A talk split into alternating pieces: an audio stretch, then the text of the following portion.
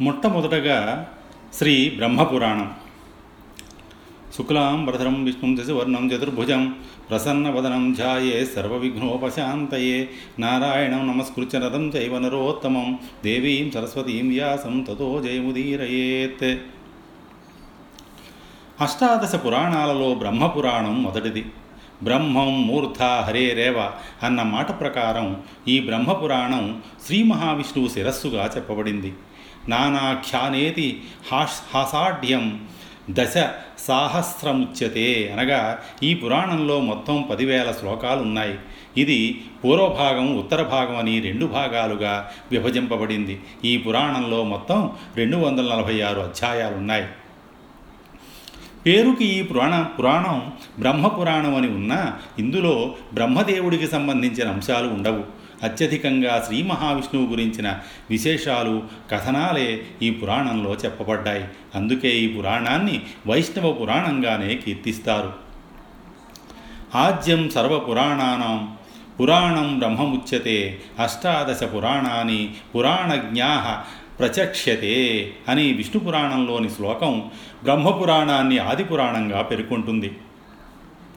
రాజసేషు చ మహాత్మ్యం మధికం బ్రహ్మణో విదుహు అన్న మత్స్యపురాణంలోని శ్లోకం ప్రకారం బ్రహ్మపురాణం రాజస పురాణంగా చెప్పబడింది. బ్రహ్మపురాణంలోని విషయాలు ఒకటి నుంచి ఇరవై అధ్యాయాలు వ్యాసస్థుతితో ప్రారంభమైన ఈ పురాణంలో సృష్టి కథనం మన్వంతరాల కీర్తనం ఆదిత్యుడి జననం ఆదిత్యుడి కీర్తి సోముడి జననం సోమవంశ కీర్తి పురవంశ వర్ణనం శ్రీకృష్ణ జన్మ సంకీర్తనం శమంతకోపాఖ్యానం జంబూద్వీప వర్ణనం పాతాళ ప్రమాణం నరక వర్ణన వంటి ప్రధాన విషయాలు చెప్పబడ్డాయి.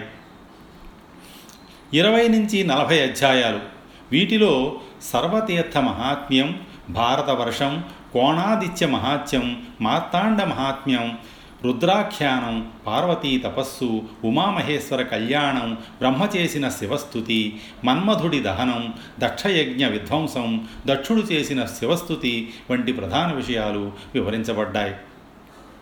నలభై నుంచి అరవై తొమ్మిది అధ్యాయాలు.